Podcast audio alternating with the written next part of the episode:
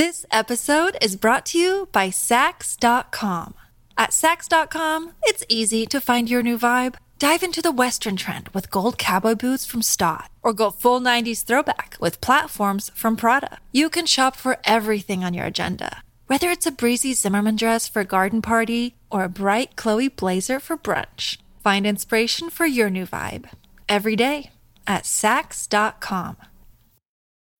When you need mealtime inspiration, it's worth shopping Kroger, where you'll find over 30,000 mouthwatering choices that excite your inner foodie. And no matter what tasty choice you make, you'll enjoy our everyday low prices, plus extra ways to save, like digital coupons worth over $600 each week. You can also save up to $1 off per gallon at the pump with fuel points. More savings and more inspiring flavors make shopping Kroger worth it every time. Kroger, fresh for everyone. Fuel restrictions apply. Hello, everybody. This is Marshall Poe. I'm the editor of the New Books Network. NBN listeners like to read books and buy them. So we thought we'd tell you that right now, our friends at Princeton University Press are having a remarkable site wide sale. You can get 50% off books, including ebooks and audiobooks, with the code 50, F I F T Y, at checkout until May 31. You can save some real money on Princeton University Press books. I encourage you to go there and check it out. Welcome to the New Books Network.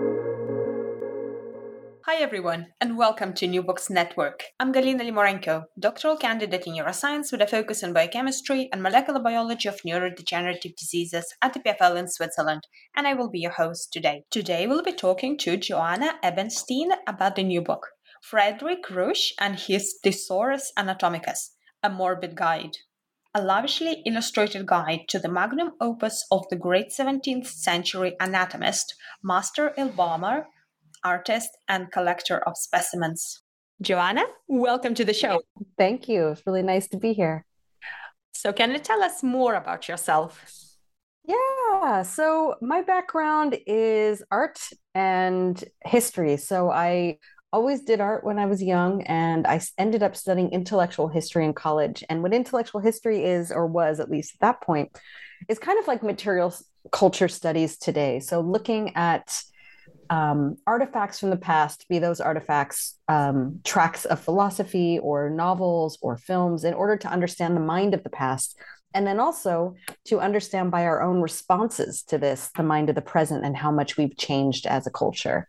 And so that's very much the lens that I end up ended up applying um, to art and anatomy, I would say. Um, and so basically, um, the way that I got into this area of research is after studying intellectual history at university, I went to Europe for the first time, or the first extended time anyway. and I was really, really blown away by how many um, artifacts, objects, artworks that I saw that that expressed the idea of death, but intermingled with beauty in a way that growing up in suburban California in the 1980s, I'd never had access to.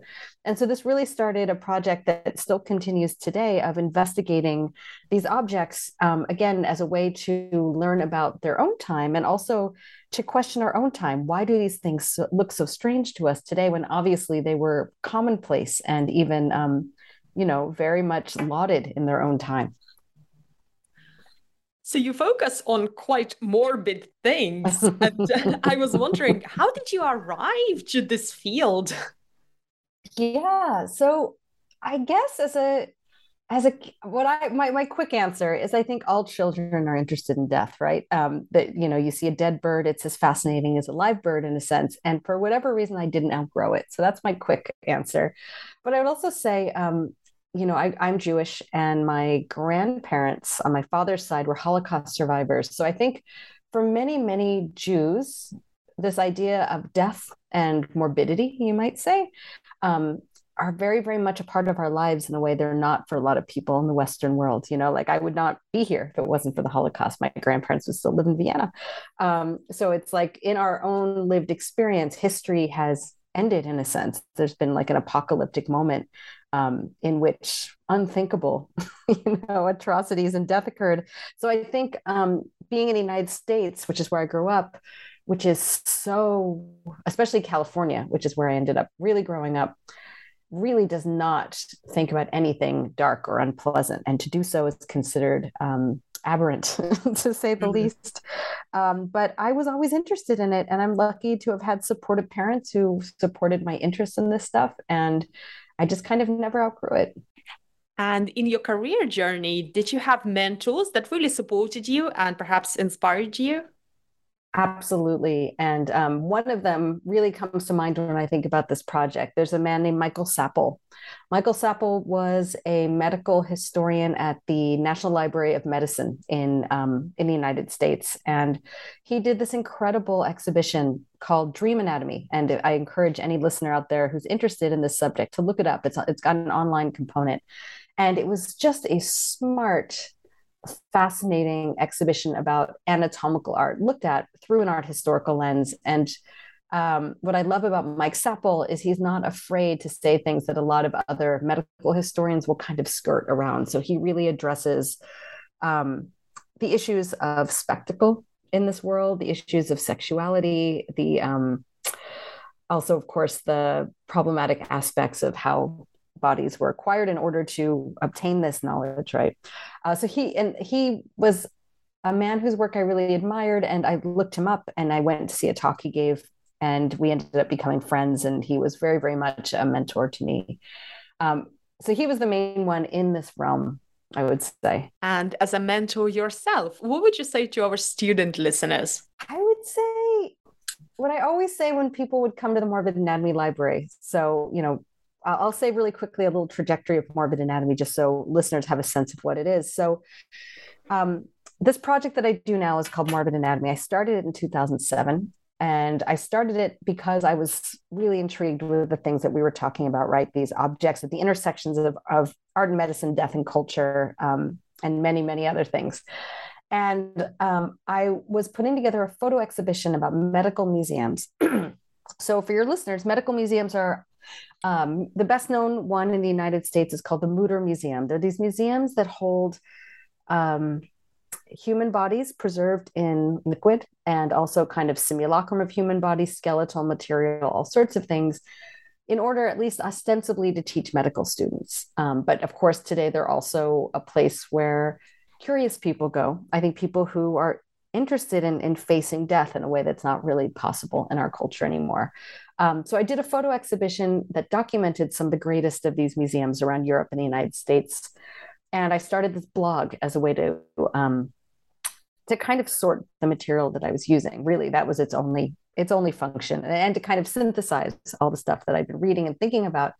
And almost immediately, I started getting emails from people um, who it really hit a nerve for a lot of people, especially women, for some reason. This mm. this area was something that that I got a lot of emails from women who were like, oh my God, this is something that's always interested me. I've never seen anyone talk about it this way. And it kind of had a life of its own. And in fact, Mike Sappol, the man I mentioned who was my mentor, was one of the first people to figure out it was me doing it. I used just my initials at the time um, because I was also supporting myself as a graphic designer doing children's publishing. So I didn't want my bosses to know that I had this weird this, this weird interest. But this had its own life, and people began to ask if they could access some books that I had on the bibliography. So I opened up this library, a physical library in Brooklyn, and then we started doing exhibitions, and then um, flea markets and classes and things like taxidermy. And then I met this woman named Tracy Hurley Martin, who saw in this the potential for something bigger. And so for three years, Morbid Anatomy was a museum in Brooklyn, New York. Unfortunately, because of financial um, limitations and how expensive everything is in New York City, it was impossible. And we ended up having to close. So now we're back to our roots. Um, but why did I mention Morbid Anatomy? I'm sorry, I totally lost my train of thought. Do you so, remember? yeah how uh, what would you say to our student listeners especially the ones who ah. would be interested in these kind of subjects that are not yes. directly you know Yes. So I was going to say is I used to get student groups in the morbid mm. anatomy mm-hmm. library and, and they would ask me like, how do I do this? And my mm-hmm. advice is always, and will continue to always be do what you love and what you're passionate about. Do it exactly how you would like to see it done, and people will come. That has been my experience. When I look back at all of the art projects I did, all of the big ideas I had in my youth, um, if I had had to choose one that would have been successful and still be alive today, I would never have chosen this one. You know what I mean? Mm-hmm. It makes no sense. But I think because it was so true to me, it was then true to other people. And so that's my advice is if there's something you love, stick with it. Go down that rabbit hole, go down all the rabbit holes and record it and take it very seriously and do something beautiful with it. And people will come. That has been my experience. Oh, love it. All right. So we have you here today to talk about your book. And what book are we talking about? We're talking about a new book about Frederik Ruysch. Um, I think it's called uh, Frederik Ruysch and his Anatomicus Thesaurus, a Morbid Guide. So, um, this is an edited volume. I should be quick to say I am not a Ruysch specialist. Um, I am a Ruysch enthusiast, and I I edited it. So I put together the roster of scholars and curators who wrote about it. Um, I I designed the book, and I also um, did a lot of work trying to access as many of the images as I could, and, and so we could be able to put those in the book. So the book is overall my vision, but not my not my scholarly area of expertise. I just want to start with that disclaimer. So, what inspired you to take on this project? Yeah, that's a great question. So, so Frederik Ruysch um, is a I had known about Frederik Ruysch for a long time, and just so your your listeners have a sense of what we're talking about before I jump in here. So Frederik Ruysch was an anatomist. He lived during the Dutch Golden Age. He lived, lived from the 17th until the early 18th century. He lived till 94, which is pretty remarkable for that that era.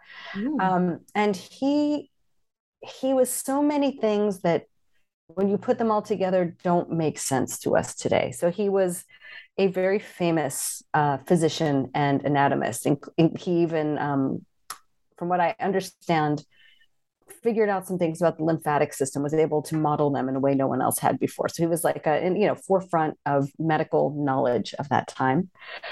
He had also trained as a botanist and he had been an apothecary. Uh, he also was a museologist and a preparator and an embalmer. And so because he was such a big deal in Amsterdam at the time, uh, he was the head of midwives. He was the head of forensic sciences. They didn't call it that at the time. I think it's called police medicine or something like that. Um, and I think he was also head of the Anatomist Guild. He had access to cadavers in a way that um, very few people did at that time. And um, unlike our own time, there does not seem to have been much, oh, how do we say, taboo against using these cadavers for what I would say are objects at the intersection of art and medicine and religion in a way that, again, when you see them, just really baffles the mind. And so I really urge any listener who this sounds interesting to to just Google Frederik Ruysch image search, and you'll see these incredible specimens he left behind. Some of them there are photographs of, some of them, many more of them are just um, existent in etchings by a illustrator that he hired to um, illustrate a book that he published about his own museum collection. He was called in his time the Rembrandt of anatomical specimens, and today people call him often the artist of death. And I think these phrases really capture um, the paradoxical nature of his work. Um, what he's best known for are these tableaus. None of them exist anymore. We only have these etchings, but when you see them, you almost can't believe they exist. And they're um, they feature posed fetal skeletons, um, real fetal skeletons, in kind of little landscapes made from hardened arteries and mesentery, um, gallstones and kidney stones and they're holding emblems of mortality and they when he exhibited them in his home museum, they also had little texts that um, were kind of memento mori themed texts. So, a memento mori is an object intended to remind you of your own mortality so that you live the the most perfect life you can. And in this case, it would be a Christian life, right? And in um, the Netherlands at that time, a Calvinist probably, or at least Protestant Christian. Um, and so these objects, when you see these images, they they absolutely blow your mind, and you you just end up with so many questions. How how could these exist? What were they? Um, what did people think of them at the time? And so when I came across his work, like many many people who do, I was just really fascinated, and so I read a lot of scholarly articles. And when I read these articles um, that talked about um, his collection and talked about his self-published guide to his home museum, which was called Thesaurus Anatomicus, um, I really, really felt a strong desire to read that that text that he had published because I felt that if one could read that, these paradoxical things would make sense in some way. Um, because again, these were things that nobody at the time looked at and said they were improper or impolite or perverse. They just loved them, came to mm-hmm. see them. And I just wanted to understand that. I wanted to read the text. I wanted to read what he had said and what other people had said. I knew there was poetry and memento mori verse. And so in the back of my mind, it's a project I've been trying to do for a long time. And I I published books with other kind of trade publishers and I pitched it to them and they're like, mm, no, too niche. I tried to get grants to get it done and it never worked. And then I met this man named Matthew um, oh my goodness, I can't believe I'm drawing a blank. My apologies. Uh, my friend Matthew, and I will remember his name in the course of this talk. Mm-hmm. Uh, I met him through a friend of a friend. My friend Mark Pilkington introduced me to him, and he worked at MIT and he's interested in the same things I am. And so I, I just sent him a little proposal and he was interested, and that's how it came to be. Um, and so for me, the reason I wanted this book to happen is I wanted there to be a treasury of all of Frederik Ruysch's stuff in one place, um, that, which did not exist. I wanted information about Frederik Ruysch, and I wanted a translation of his guide to his home museum. And so we were able to hire Richard Falk, who was a friend of mine in college, who studied. Um, he, he's a classicist who also translated a lot of Baroque poetry. He was the translator of the book, and he did a beautiful job. And um, yeah, I hope Mm. I hope that it does for others what it does for me is bringing all of these Ruysch things together to give us a picture of this very, very difficult to wrap your head around historical moment. All right, so let's dive into the book. And of course, the Frederik Ruysch is absolutely extraordinary person. So do we know much about his early days, like his childhood? Where where did it all start for him? That's a great question. Um, he, from what I understand, he always was interested in science and medicine and probably art too. He married the daughter of a an artist or an architect, I can't remember which. Um, and his children, one of his daughters in particular, went on to become a famous painter. You probably know that. Her name is Rachel Ruysch. So art was definitely a part of his life, um, but it seems like science was the driving force, or at least a desire to uncover the structures of nature and preserve them and present them in a way. And so he started as an apothecary, apothecary, I believe, and then he ended up going and studying medicine in Leiden as a young man, and then came back and came back to Amsterdam and became a, this renowned anatomist and um, physician, and like very, very important in the city, in the city's history, and a wealthy man. From what I mean, he lived in this beautiful townhouse where he kept his his home museum. And so the other thing Ruysch was known for, besides being this excellent doctor, is for being a embalmer that defied uh, the public's imagination of what was possible. So, if any of your listeners have ever gone to a museum such as the Mutter Museum or other medical museums, you'll have seen these what are called wet specimens, right? And these are um, human bodies or human body parts in jars of different sorts of preservative liquid. Usually they're quite pallid, they are lifeless, they look like dead things. Uh, Ruysch's specimens don't look like that. They still, as people describe them at the time, and I think it's perfect, they have the flush of life. And this mm. was because he developed this incredible technique that no one exactly knows how.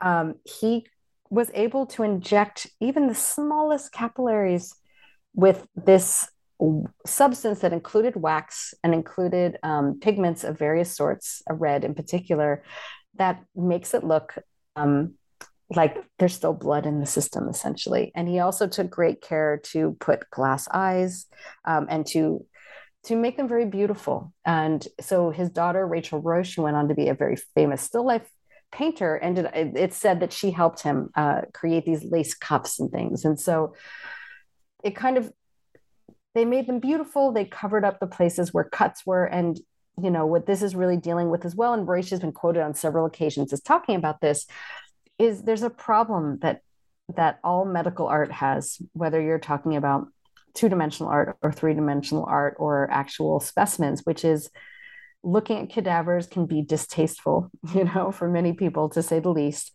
How do you make it how do you take that distastefulness out and make it more accessible and so by making it beautiful is the answer and he really really made these specimens beautiful And so, you know, at in his time, they were so lifelike that he even got accused of sorcery, of someone mm-hmm. thinking that that he was not doing this by natural means. But of course, it was by natural means. And when Peter the Great, which we'll probably talk about later, at some point, Peter the Great came. He was doing a tour of Europe and looking for collections for his own Kunstkammer in St. Petersburg. He bought Ruysch's collection. Ruysch then rebuilt a second collection, uh, but he bought Ruysch's collection as it then stood supposedly including um, the two kind of secret formulas of Ruysch. So one of them was this injection, what how he did this injection technique, right?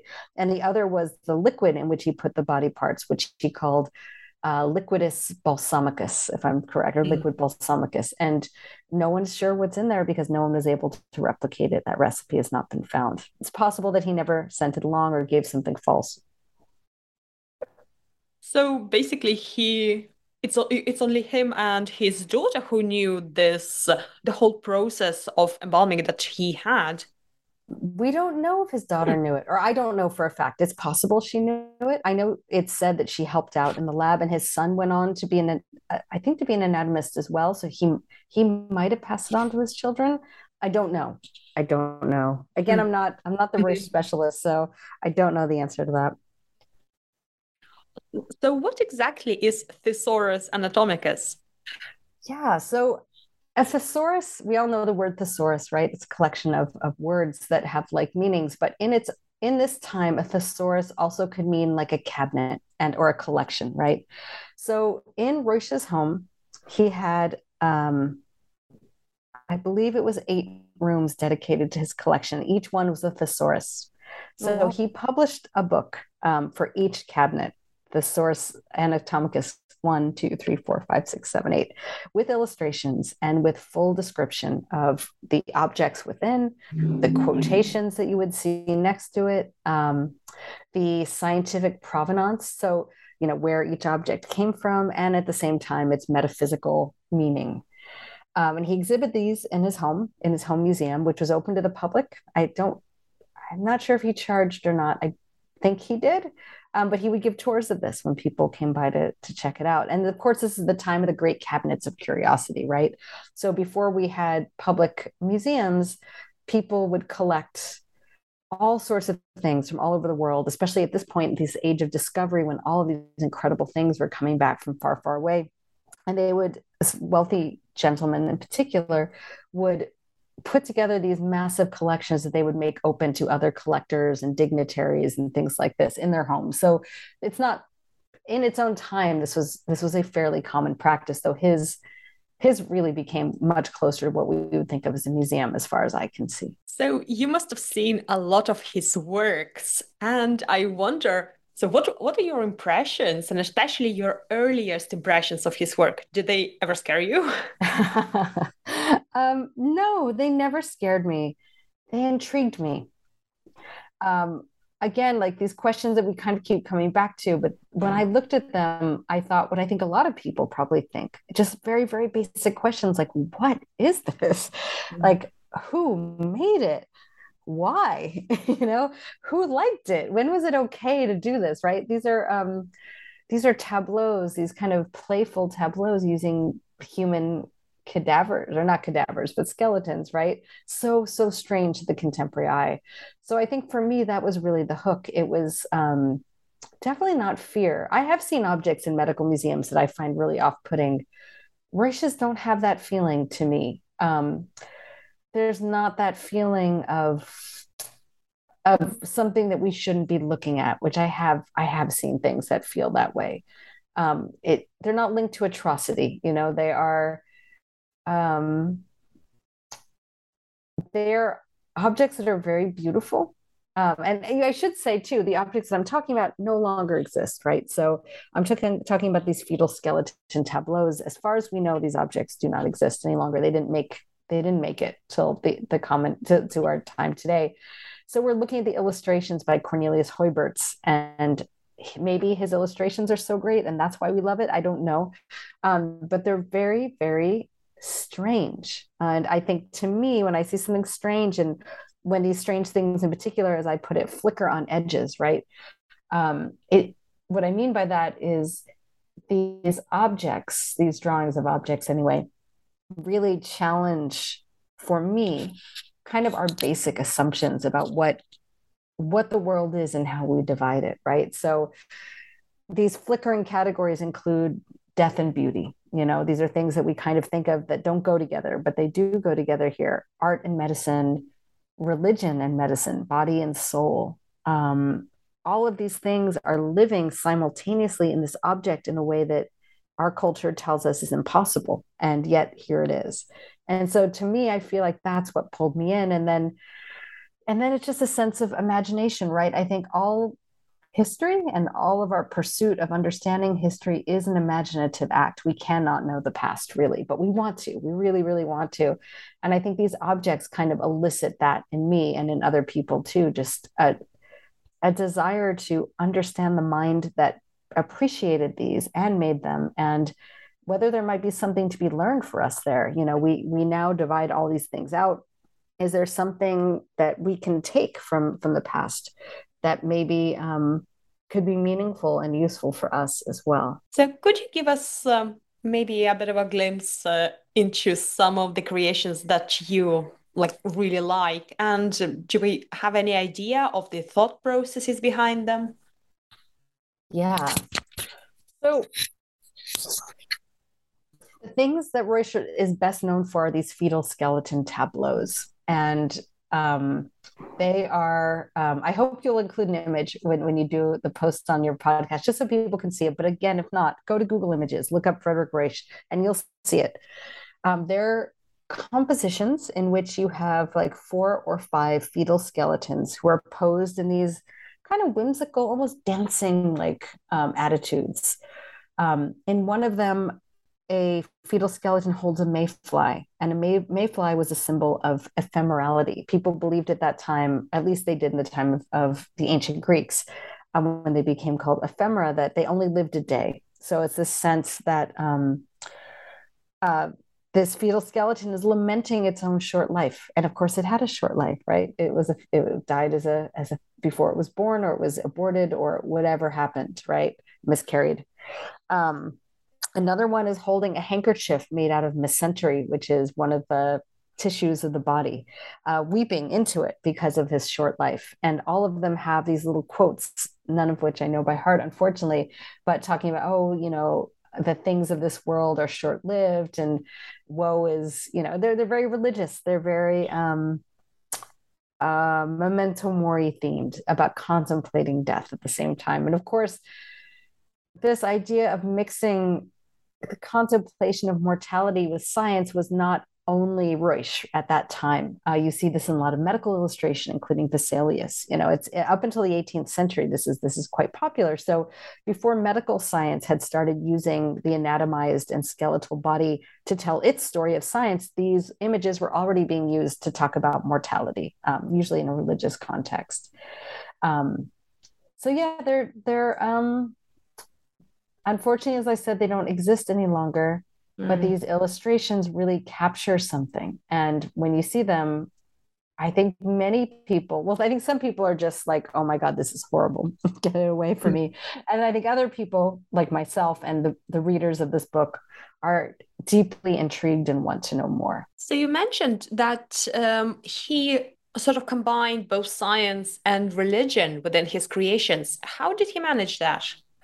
Well, he managed that because, as far as I understand, science and religion were not they they weren't seen as separate at that time. And this is part of what the lens of anatomical i'm sorry the lens of intellectual history has really helped me to see. Um, so at that time science as we now think of it wasn't really existent. It was more what we would call natural philosophy. And natural philosophy was a way of looking at the world in order to understand it that used methods that we would consider scientific alongside methods that we would think of as magical or spiritual. They were all kind of seen as parts of understanding the world and in a way that that has been stripped away as we you know get into the 18th and 19th century more so um, so i feel like what we're seeing when we see these objects by frederik ruysch is we're seeing uh, the way people looked at the world before um, before religion was stripped from science. You know, right now it's unthinkable. It, we think of it as an either or equation, right? That was not the case at that time. And there was even a sense where people would come to Ruysch's cabinet and say that this was the best argument against atheism to see God's creation. Mm. And if you think of how people thought about the human body at that time, you know, this is a time when people, most people still believed in religion, you know, um, unless you were a really radical free thinker. Um, but in the context of the Christian worldview, God created the human body in his own image. So to know the body of humans was to know the mind of God. So up until a certain point, human anatomy is tinged with this metaphysical and religious importance um, that for me took me a long time to wrap my head around. And um, I really wrapped my head around it when I was working on a project about these wax anatomical figures called the anatomical Venuses. And I think until I could understand that religious component, I really couldn't understand a lot of the art that I was seeing in, in anatomy books and in medical museums up until a certain time. And what was the response of his contemporaries, yeah. both within medical field, but also, you know, in a wider sense in the public? Yeah, this is this is what's so incredible. From what I've read, um, the only people who didn't like what Ruysch was doing were people who were jealous of him professionally. Mm. Um, this is people loved it. They came to his museum. They said it was like I said. Um, it proved the existence of God. That he was this great, great master who could preserve objects forever. Um, he was renowned. He was famed for this, and not in a way tinged with uh, scandal you know the way we would think of you know Gunther von Hagens who does body worlds today right there was not so far as I can see any element of that whatsoever and you know I think it also speaks that Peter the Great came and visited this collection and bought the entire thing for some incredible sum to give you a sense of how esteemed it was right Hmm, interesting. So it was slightly controversial, but not in a sense that people were very against it. So it was more on the level of being jealous.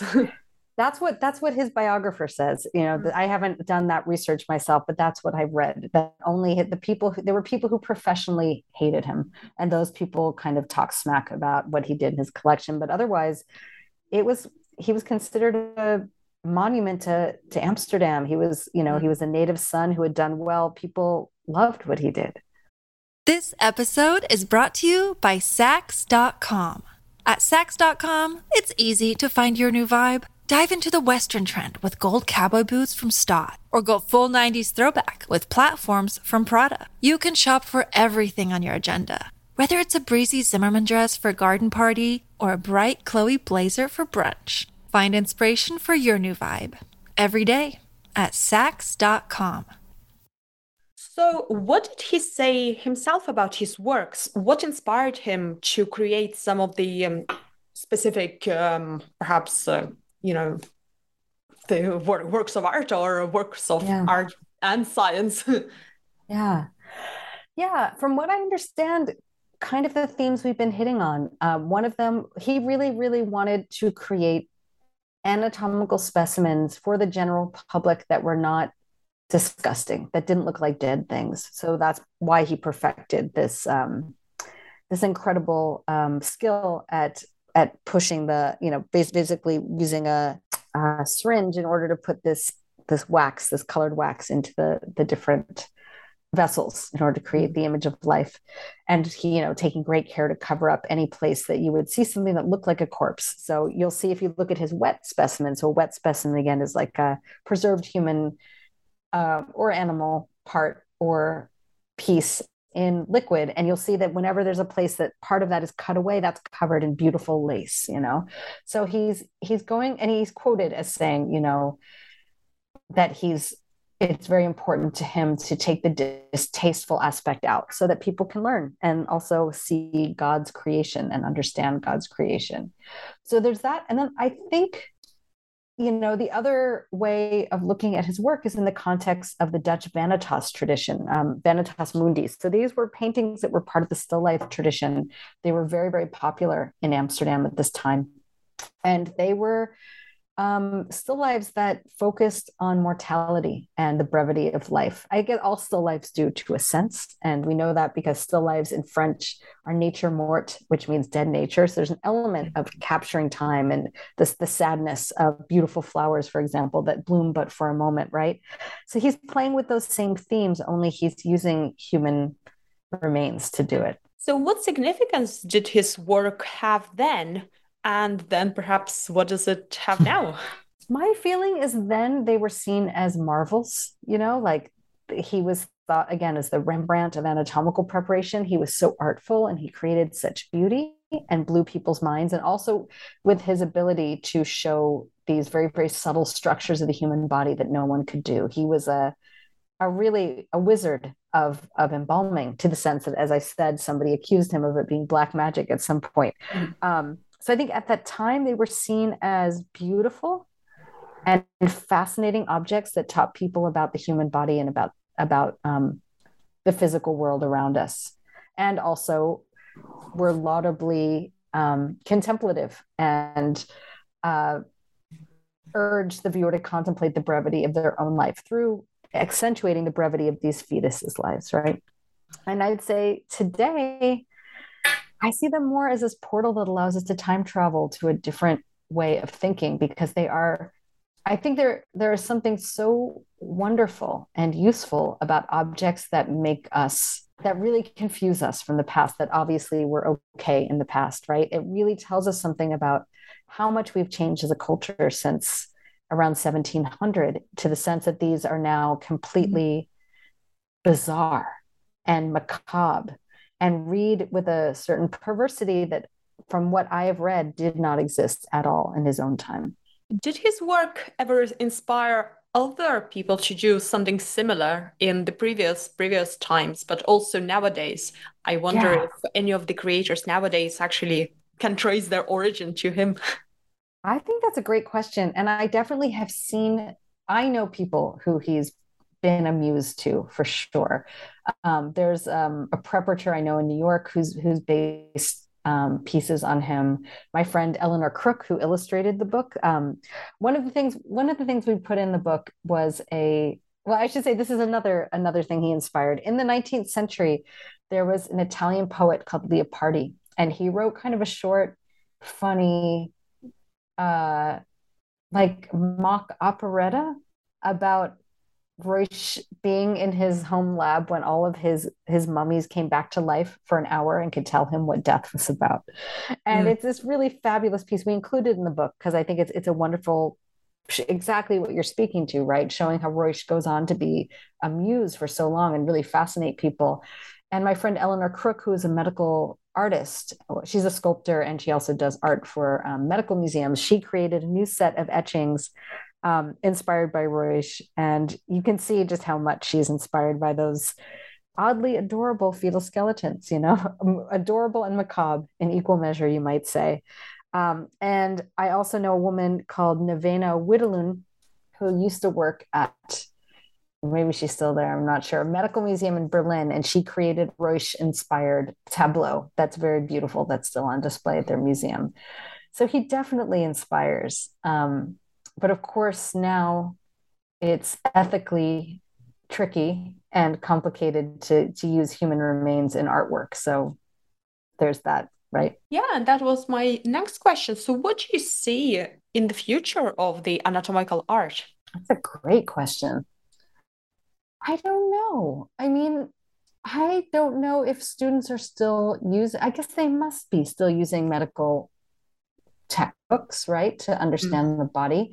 I I know, you know, when we look at the history of anatomical art, many people think of the book Gray's Anatomy as kind of ushering in the modern or you know the contemporary age of anatomical art. And so, if anyone out there is familiar with Gray's Anatomy, you'll know that these are very static, um, affect affectless um, images that are that are clinical and clean. And when you look at Ruysch, Ruysch was part of a Baroque tradition of anatomical art that was not like that. So going back to Vesalius, who's considered the father of modern anatomy, he published a book in 1543, which kind of changed um, anatomy into a more of a uh, science as we think of it now, but still included a lot of memento mori imagery.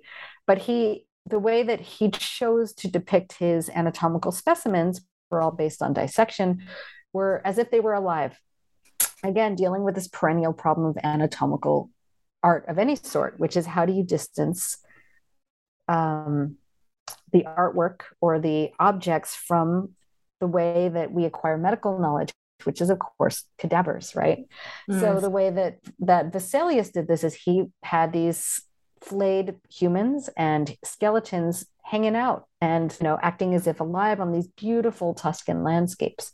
And this is the tradition that many many medical museums ca- i'm sorry many many medical illustrations continued up until up until the 1750s at least. Um, and then it kind of went longer for some you know but then gray's anatomy was published in, the, in 18 I say 1870s originally or 1850s I can't remember. And it it doesn't have anything that looks as if alive. These are very, very simple, um, pared down images of cadavers um, just for teaching. And that's kind of now, what we now think of as what normal anatomical illustration should be. So I, maybe it's just going to, I don't know if anyone will make any more anatomical mm. art. I don't know. I don't, it's a great question. What do you think, Galina? So I was wondering about more of a digital realm, really. Mm. It's mm. you would be able to maybe even recreate some of the Ruysch's uh, works. Uh, do you think the tableaus uh, can have this kind of um, information, yeah. you know, in them that we can try? I I do, and I think you know, I think maybe some very um, accomplished 3D modeler out there who's listening, I think it mm-hmm. would make a great 3D print. I mean, if you could manage it, I don't know how you would, but they, I would love to see them in three dimensions. And sort of then following on from from this theme, now thinking about the wider society and the bigger questions, do you think that um, perhaps them using these kind of technologies will enable us to address these very difficult and um, uncomfortable, you know, uh, topics, especially when it comes to uh, childbirth or, uh, you know, you cannot take a fetus nowadays and put it into Tableau. Yeah. So just let me be clear on your question. Uh, you're, how could could it help us in some way? Is that what you're is that what you're asking? So whether the um, we will be able to address these difficult mm. questions using different approach approach to it rather than doing it as it was done in the centuries ago. Yeah well i definitely think you know as someone who's always loved history and uses it as running off point it's a wonderful way to complicate our own assumptions about the world to realize that only 300 years ago someone thought so differently from us that we can look at something and not be able to understand how it could ever be acceptable right? That tells us that our attitudes about death and the may have changed a lot so considerably that these objects now seem foreign to us and they fill medical museums around the world not to the extreme that Ruysch does but human specimens um, skeletons posed all of these things are part of our world until until around 1850. That's when Gray's Anatomy was published, right? So to me, they tell us about another way of looking at the world that maybe has something to teach us, that maybe is richer, or maybe is more subtle, or maybe brings things together that we've divided out in some way. Um, so to me, they always feel like object lessons that can tell us about something, something we might have lost that might be worth rethinking. That's an excellent point. Even thinking about the tableaus and these subjects that uh, Ruysch has, it really makes us question ourselves uh, and really confront our own uh, sort of the way, ways of thinking that perhaps uh, we have confined ourselves to. Yeah, I love that phrase confined ourselves to. And I think that really rings true for me. There's a sense that um, our attitudes about death have become very um, limited in the past 150 or so years and the sense you know that the only appropriate way to deal with death in the body is this kind of sober reverence is not how people have thought at all times in all places. And um, I see some pushback in the real world with um, burial traditions. With, you know, I, I, I teach a lot of classes at Morbid Anatomy about thinking about our own death, right? And one thing that a lot of people talk about is how they would like to have a funeral that has a sense of fun, that has music, that ha- that's about them and who they really were, not this kind of saintized version version of them that we encounter in a lot of at least the United States death practices. So I think I think there there is pushback against this. And I think, you know, morbid anatomy and what we do at morbid anatomy is part of that. We're part of this greater zeitgeist. Um, and I think, I often think, we're going back to Switzerland. We're talking about Switzerland right before we started this recording. Carl Jung, who's one of my favorite thinkers, comes from Switzerland, of course. And, you know, the way that he described artists and art practice, he said one role of the artist is to take that which has been relegated to the cultural shadow and to bring it up, bring it to light, because it helps create balance in a culture. Because when something is pushed out of our consciousness, it doesn't just go away, it just gets repressed, right? So mm-hmm. something has gone on in our culture where death is this repressed part of our reality. It doesn't mean it's gone away. It doesn't mean we're not going to die, but we're not to talk about it anymore or look at it or take pleasure in looking at it. And I think there's something about looking at these sorts of things from the past that remind us um, that there was another time, that there was another way of looking at the world, that in fact, our way of looking at the world is very, very new and very reliant on where we are with medicine now this, this the whole complex of hospitals and funeral parlors that take bodies out of our sight. Um, the fact we don't live most of us with um, extended family anymore so we don't see the older people die we don't butcher our own animals. So death has become in the last 150 or so years something very exotic and other and outside of our daily experience and thus it's scary i think. In Ruysch's time death would not have been scary. It would have been part of everyday life and i think that is the bigger thing you know that is so strange to us today that bodies were prosaic. They were just part of life just like death was. And what discoveries in your process of preparation of this book and project surprised you the most mm-hmm. Hmm. That's a good question.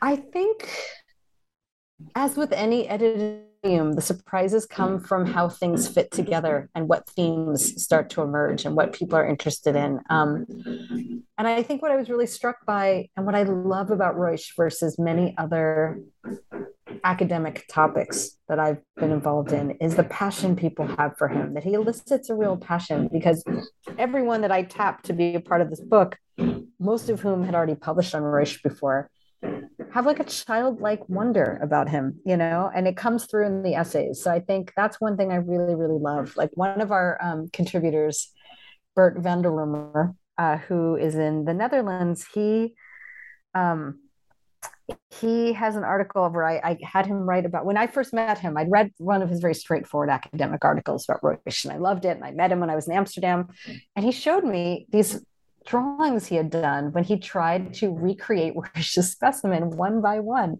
He drew every specimen he read about, so he could he could visualize it. That's the kind of obsessive um, fascination and childlike fascination, I would say, he draws from people. And so he writes about that and his process with that in the book, which I think is wonderful. I think Ruysch, he's so strange to us that he really inspires. Um, and I, I love that. There's a sense of imagination, a sense of wonder, a sense of trying to understand something that's so beyond our ability to understand right now um, yeah, I guess that was my biggest surprise is just the kind of joyousness of even these academic papers. And what is your go-to creation of Ruysch's that you can talk about at dinner parties? Uh, the fetal skeleton tableaus for sure. I mean, oh those are those are the things they they sum it up more than I mean. His wet specimens are really beautiful, and he's done so many really beautiful things. But when you look at those fetal skeleton tableaus, I guarantee I don't guarantee because maybe maybe you're very experienced in the world of medical art. But if you're new, you're going to look at that and you're going to say, "What the hell is this? How could it ever have existed?" Which for me, I think is the great seduction of history, right? Through an object that draws you in because you are so blown away by its otherness that it makes you go down this rabbit hole in order to try to understand. And I think that's that's that kind of object lesson aspect of these objects from the past that they they can open a portal for us to passionately be engaged in trying to understand something beyond our current awareness.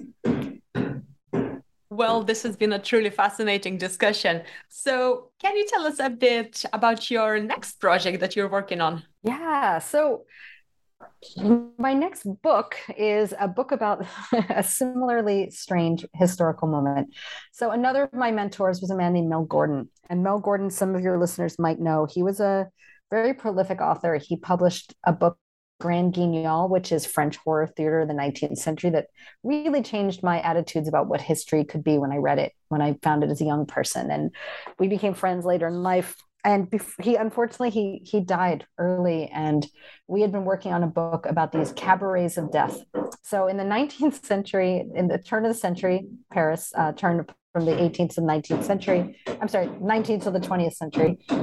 Sorry for that banging. Uh, the 19th to the 20th century. There were these cabarets. There were three of them. One was the cabaret of nothingness. One was the cabaret of heaven. One was the cabaret of hell. And on a evening, you could go and have drinks and special cuisine and all of these. And um, it was kind of like an amusement park version of different aspects of the afterlife, where you could also enjoy food and drink and nudity. So Mel wrote a book about that, and I'm editing it and putting together. Um, some illustrations for that and laying it out as well. And then the main thing I spend my time on now actually is classes. So, Morbid Anatomy, this project that I do with COVID, we went online. And when we went online, um, we started to commission many of our community members and many of our favorite thinkers around the world to teach classes for us. And so that is really my great pleasure right now is um, working with people to develop classes for what we're kind of calling the Morbid Anatomy Institute playfully. Uh, but we have at least 30 classes on our website right now on everything from making your own burial shroud to um, making your own memento mori to making a Day of the Dead ofrenda to, um, well, all sorts of things. And it's a great, great pleasure. And what's the best way for our listeners to, lo- to learn more about your work and also your book, and uh, maybe a couple of those websites that um, uh, people can really turn to? Yeah, so you can find out more about me and my work at joannaebenstein.com. And you can find out more about Morbid Anatomy and what we offer at morbidanatomy.org. Excellent. Well, thank you so much for joining me today. Oh, thanks for having me. I hope you enjoy the book.